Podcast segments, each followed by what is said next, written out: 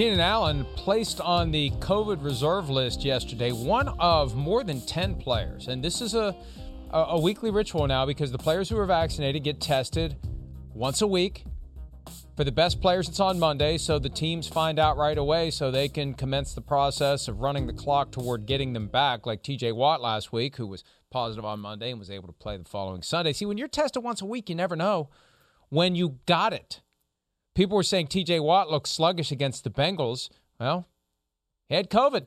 We didn't know. Right. Until the next day. Right. Keenan Allen looked pretty damn good against the Bengals. He had COVID. We found out the next day. Looked good. So yeah, right. every week you just get, you sit back and wait for the reports to come of all the players with recognizable names that may or may not be available for the next week because they tested positive in their weekly test for the ones who were vaccinated. The ones who aren't vaccinated, obviously, it's every single day. Vaccinated once a week. Yeah. No, I mean, hey, big deal. I mean, their offense, I mean, they did some good things last week. It's an important time of the year. They need Keenan Allen. I mean, he's phenomenal. I mean, we know he's a hell of a football player. He works the middle of the field for Justin Herbert, you know, but yeah, it'd be interesting to see where this goes this week and if he can get back in time and be able to play. I mean, they don't need him this week. No, it's the G-men. I understand. I got you. I got what you're saying. They're at home against the Giants. They should be able to weather the storm there. Jake Fromm playing quarterback. Yeah, no doubt about it. No doubt about it. This is the week to miss him if there is a week for sure. Sorry, Jake. But Mike Glennon has a concussion. Daniel Jones likely out. Jake Fromm. Unless Glennon is cleared. Either way, Glennon or Fromm, Chargers should be able to do it without Keenan Allen. They should be. The Bengals will not be required to play the 49ers without Joe Burrow. He has that pinky injury. He said he won't miss time. Here's Zach Taylor, the coach of the Bengals from yesterday, talking about the dislocated pinky that Burrow suffered on Sunday. We're all on pinky watch. How's Joe doing today? He feels good. You know, you'll have to ask him specifically, but, you know, there's a chance that we limit him early in the week so that we can make sure he just doesn't put any pressure on it and can be the most effective he can be. And we'll be smart with what we're asking him to do. Sometimes maybe rest is going to be the best thing for it to let him manage it. So I think tomorrow we'll have more information how he feels. Wednesday we'll have more information how he feels and see where we have to go with it this week. As a former quarterback, could you kind of empathize a little bit with having to what he was dealing with? No, because I haven't experienced it, but you just try to picture in your head, all right, what would be the worst finger to injure, you know, middle finger, pointer finger, whatever it is, but you don't want to injure any of your fingers as a passer. But again, he his feedback to me during the game was just keep calling plays and I'll make them work. And he did. All right. So look, Joe Burrow is not the kind of guy who is ever going to admit that any injury will hold him down. He has played well. He's been tough. He keeps going. And, you know, he you can't say that the finger affected him in a negative way. They were down 24-0. It wasn't because of the finger. And he fought back, and they almost tied up the game, and they had a chance to win the game. But, Chris, what's your take on this pinky injury based on the way that Joe Burrow grips the ball? Because as you've demonstrated over the years. Right. So many different grips for the various quarterbacks out there. Some who are fully aware of how they grip the ball. Some, like Ben Roethlisberger, just no idea. And throw it. Right. I don't know how I grip it. You know how? Yes, I do know how you grip it. Let me show you. But yeah, again, everybody has, like, I think different ways they grip the football, like you discussed. Joe Burrow, first off, to your point, Mike, let's just start up. He hurt the finger early on in the football game. He threw the ball great the rest of the game. So I don't look at it to be like a huge issue. Now you can see how he grips the ball there. That would be what I would call 2 and under 5. 2 and under 5, because we're just talking about the ring finger and the pinky finger. So the ring finger right here would be on, here's my ring, right, would be on 2. Now, and then we're talking about the gaps in between the laces there. And then that pinky finger underneath 5. Now, to me, again, I'm a gripper of 2 and 5, and I am very dependent on my ring and pinky finger. Those are important for me.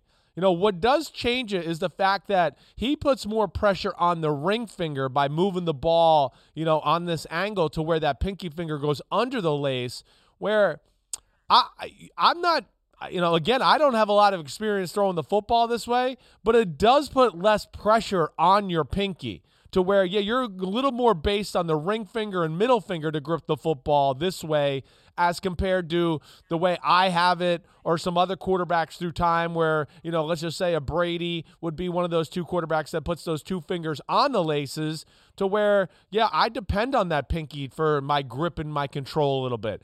I don't get the sense from throwing this ball this way and messing around that it's going to affect him greatly. I don't think it's going to affect him greatly. I don't think it's going to affect his power. The way he has that ball positioned in his hand, like I said, a lot of the pressure is on the other fingers. And I think the pain, Mike, and having gone through this, because I had a dislocated ring finger that I dealt with a lot through the playing career, wasn't always about, hey, yeah, it hurts when I grip, but I can handle that. It was what we saw on the sideline from Joe Burrow during the game. It's when you release the ball and let the fingers go limp, that's when you hurt your fingers, where you go, oh my gosh, my dislocated finger, broken finger, whatever, really bothers me on the release of the football. But he should be able to manage that and still control it and still be damn good. And just so I understand this, The fact that the pinky rests below the laces, That's what's telling you that he's putting more on the ring and the middle finger by way of the force and the control of the ball, and the pinky's just kind of along for the ride. A little bit along for the ride and guiding it, no doubt about it. You know, to hear where, again, like, you know, you get into Brady or Dan Marino or John Elway, who would have had both fingers on there. To me, that becomes more, you're a little more dependent on that pinky finger to grip the ball and control it. You know, some of these new age guys, even Aaron Rodgers, they do this where they put that pinky finger underneath the lace, and I don't look at it as having the importance maybe as my own grip or some of the other guys that I mentioned. And I think that's probably a positive thing for this injury right here. You know, again, it's going to be a pain in the butt. I haven't thrown a ton of footballs that way, but, you know, having messed around and doing it here and just toying around with it and thinking about it over the last 24 hours, I don't envision it being a huge problem for him. And because of the way he grips it, I think it's not huge on the pinky finger. By the way, hold that up one more time. Yeah. Hold the ball up and just show the folks. That is a full-sized, fully inflated, not deflated by the deflator football. That is not a junior ball. You're just dealing with a man who has freakishly, and I mean that in a respectful way, large ET fingers, which helps a guy not just phone home, but also throw the football very well. The bigger the hand, the easier it is to control the football, unless you're Shaq with a basketball and you're trying to shoot free throws because for whatever reason, too big, his too small, gigantic hands, it's like a toy. The ball's too small. Right, the ball's too small that you're trying to put in the hoop. All right, let's take a break. A little update on where things stand with Antonio Brown. Just so we're all on the same page as the clock ticks toward his return from his suspension for submitting a fake vaccination card to the Bucs. We'll do that when PFT Live continues right after this.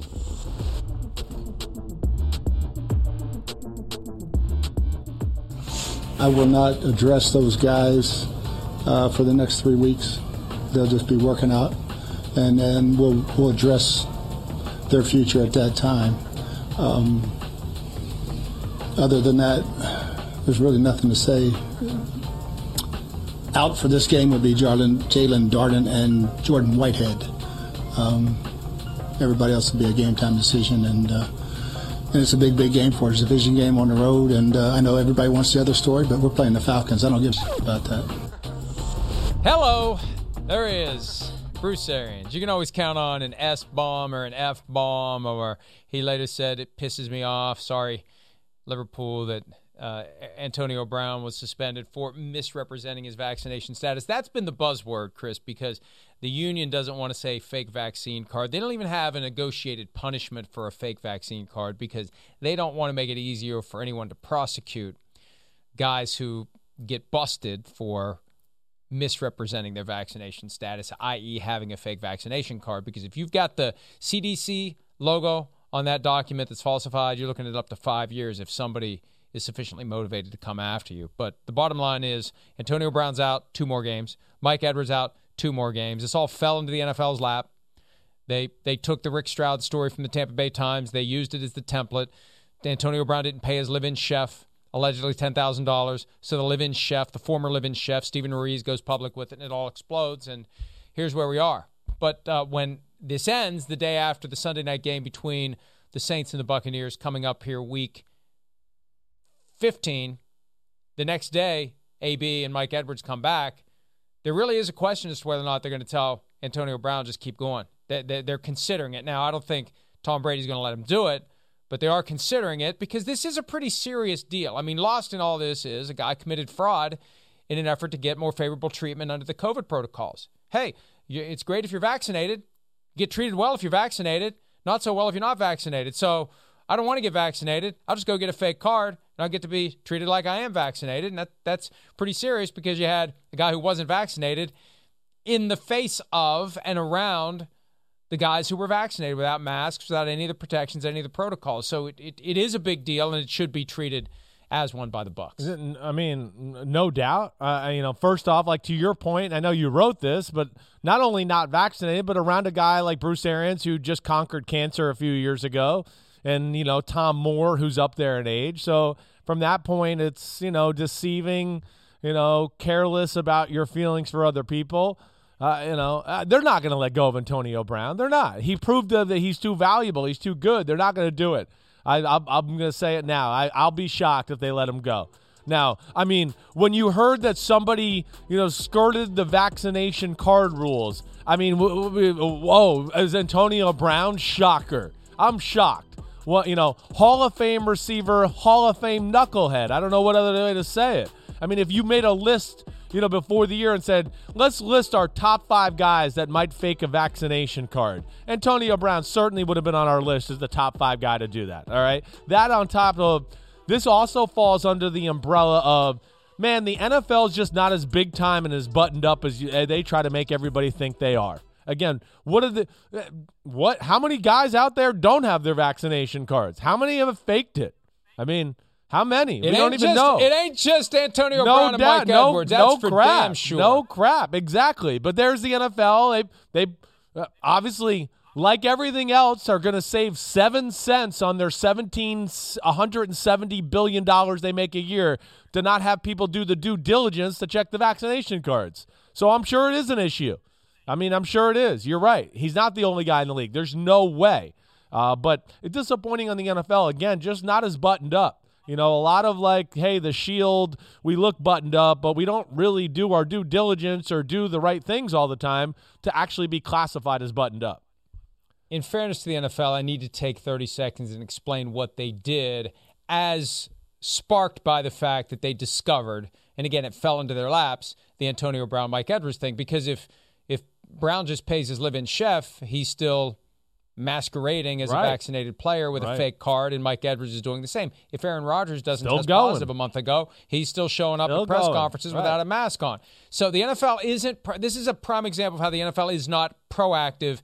They are reactive. And even when they have cause to believe, they're on notice that there's an issue with fake vaccination cards. It's common sense. You've created a dramatic difference between the rules that apply to the vaccinated and the rules that apply to the unvaccinated. Thus, you have created a tremendous temptation for the unvaccinated to go get a little square of paper that says, I got vaccinated. It isn't all that hard. We've talked about that. It's not even laminated. It's a piece of paper you could print off with the right information on it. So what they've done, and they told me this Thursday, because my first question was, now that you've confirmed that this has happened in Tampa, what are you doing about exploring what the other 31 teams are doing?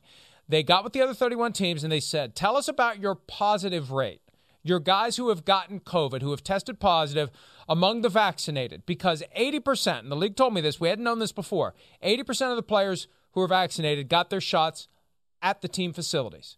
20% got their shots off-site, like Antonio Brown. And if it's off-site, it's more likely to be a fake card. Right. So they were told that there's no difference in the positive rates among the unvaccinated, or not the unvaccinated, those who were vaccinated at the site and those who were vaccinated elsewhere. So we see no difference in the positive rates, so we see no problem.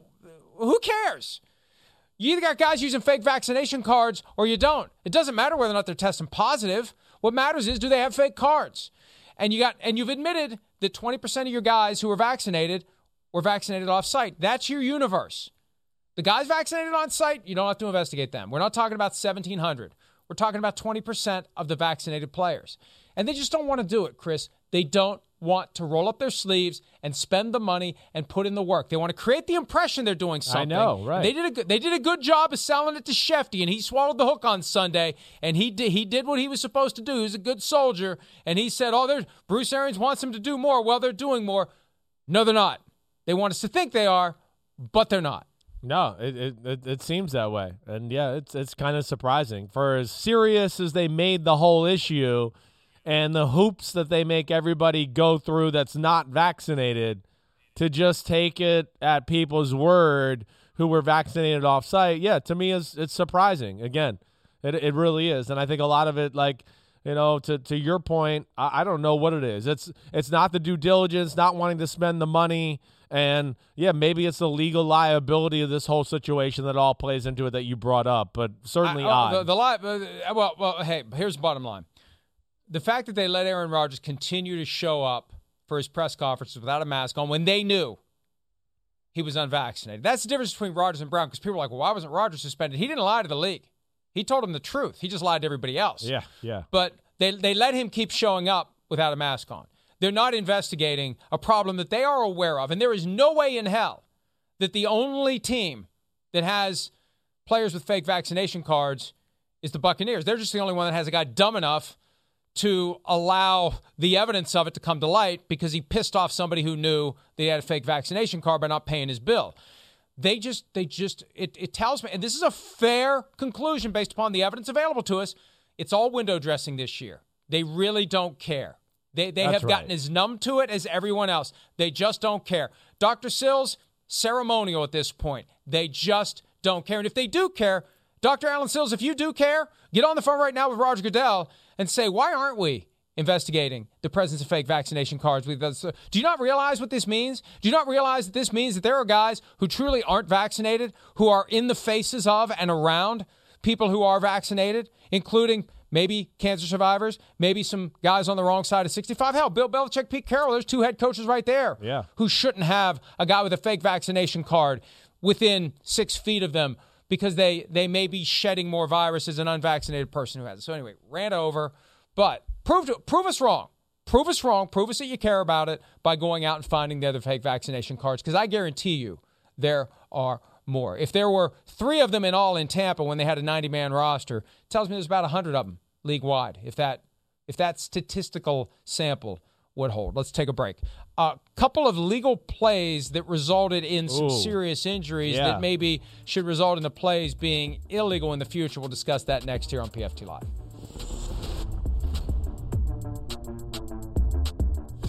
You know, I thought the play was avoidable.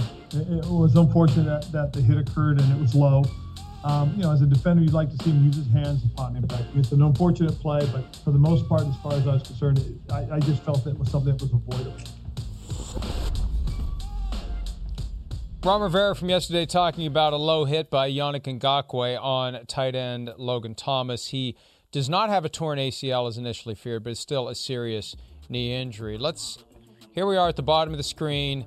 There it is, the low hit by Ngakoue on Thomas. Let's take another look at it. It happens so fast, it just kind of flashes by, but you see him down there on the ground. Again, legal play. And the NFL has moved away slowly from the instances where you're allowed to hit a guy low. That's a spot where you're still allowed to hit him low, but that looked unnecessary.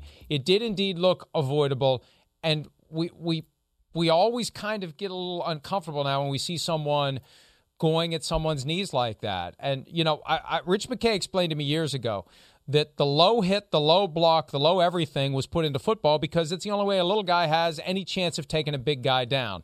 Well, the little guy's losing now because that is slowly being eradicated from the game, but in that spot, still permissible. But that's the kind of moment where it's going to cause people to take a look at the rules and say maybe it shouldn't be. I mean, yeah. I think it's one that they got to look at seriously, and I do think they probably need to take it out of the game to a degree, yeah.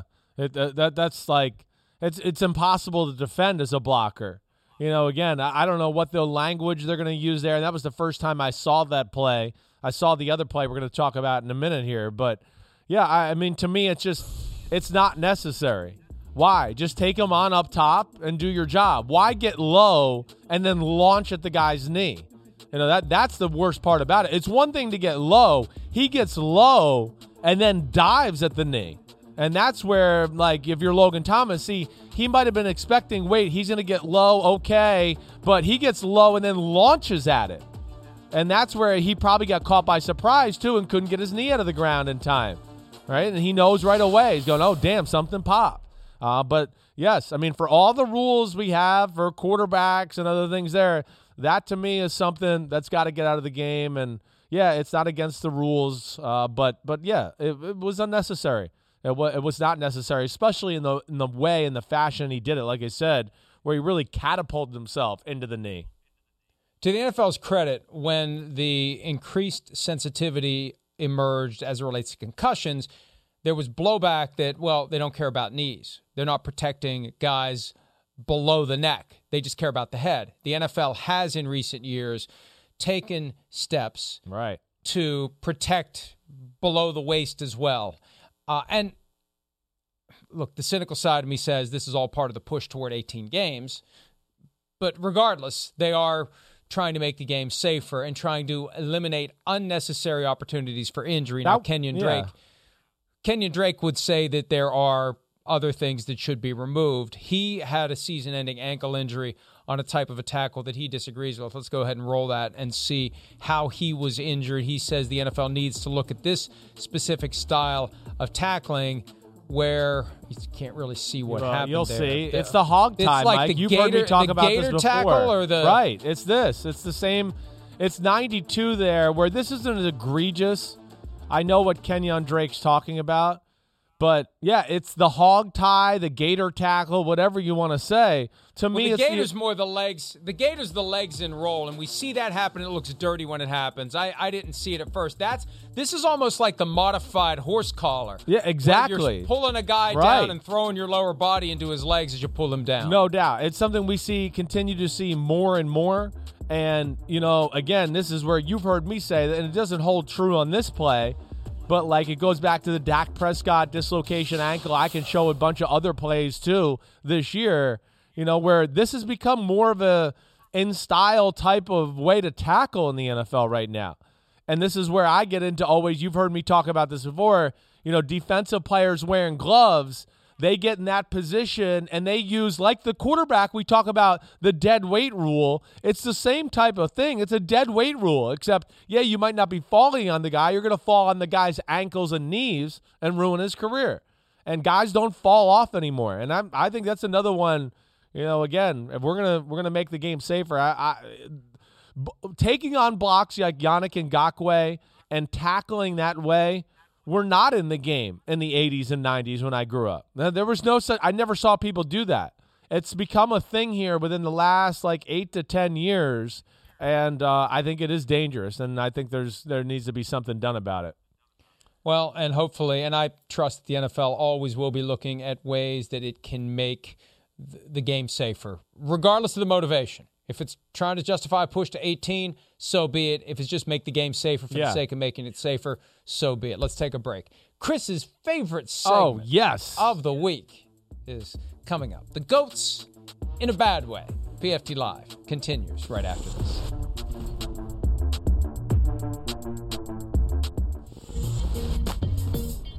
All right, GOATs in a bad way. Week 13 already. I haven't said that in a while. Already.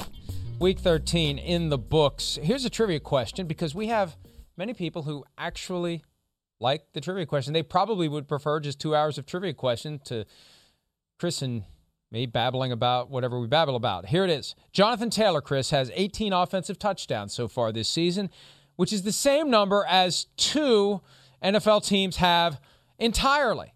Name one of the teams that has only 18 offensive touchdowns. I got to think the New York Jets are one of those teams. Damn. Womp, womp, womp.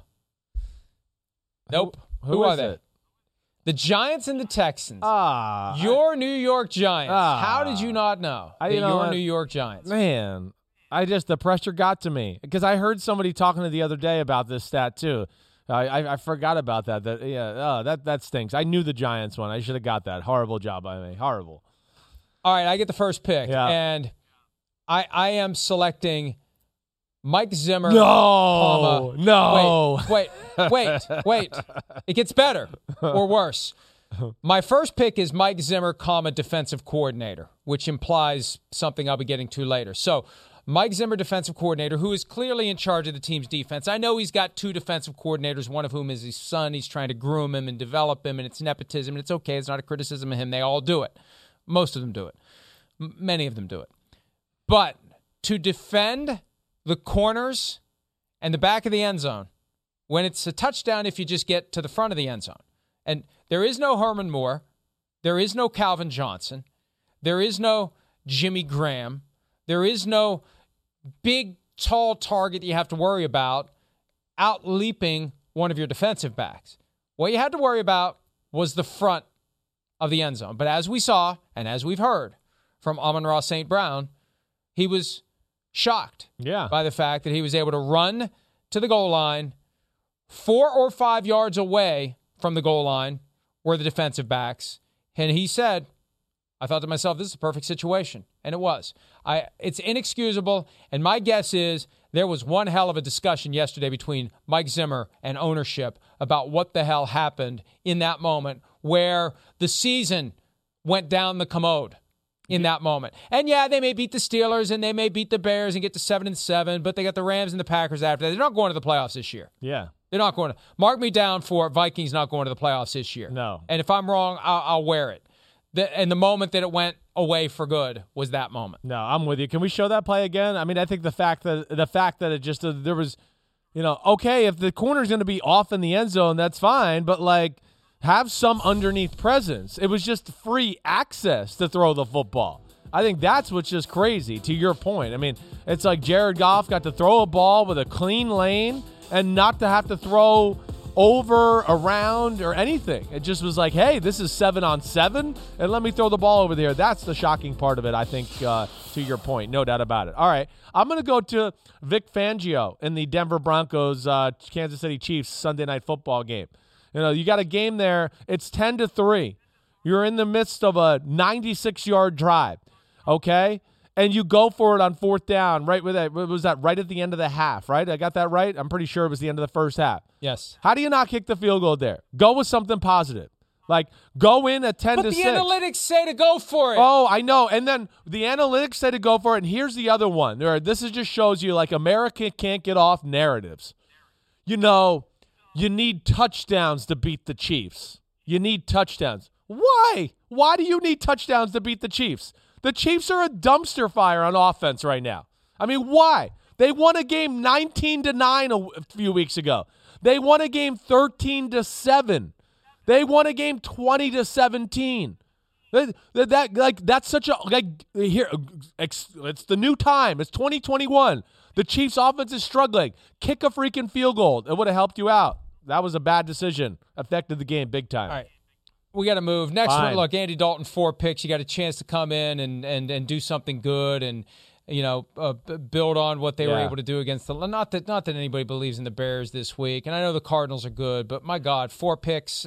You're gonna be wearing goat horns anytime you throw 4 interceptions. No doubt. Go ahead, Chris. No doubt. And, the first third down, the third play of the game, you miss a wide-open shallow cross, right, to get the interception and get Kyler Murray hot and all of that. Okay, I think I'll go with Jamar Chase next. Jamar Chase, 9-0 down, gone, see ya, going to get a 70-yard catch, 60-yard catch, at least get field goal, kicks the ball in the air, interception. We got to go to break. We'll be back in a minute. All right, see ya. Round three of the GOAT draft, the greatest draft ever.